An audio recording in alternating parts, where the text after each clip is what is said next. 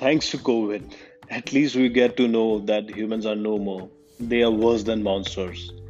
We have wa- heard one statement since our childhood, if you remember what goes around comes around. Let me introduce myself. I am a proud Indian, but not a proud human being. Today it's the 1st of May 2021, and I am seeing people dying in India. They are fighting for beds, fighting for oxygen, fighting for their lives.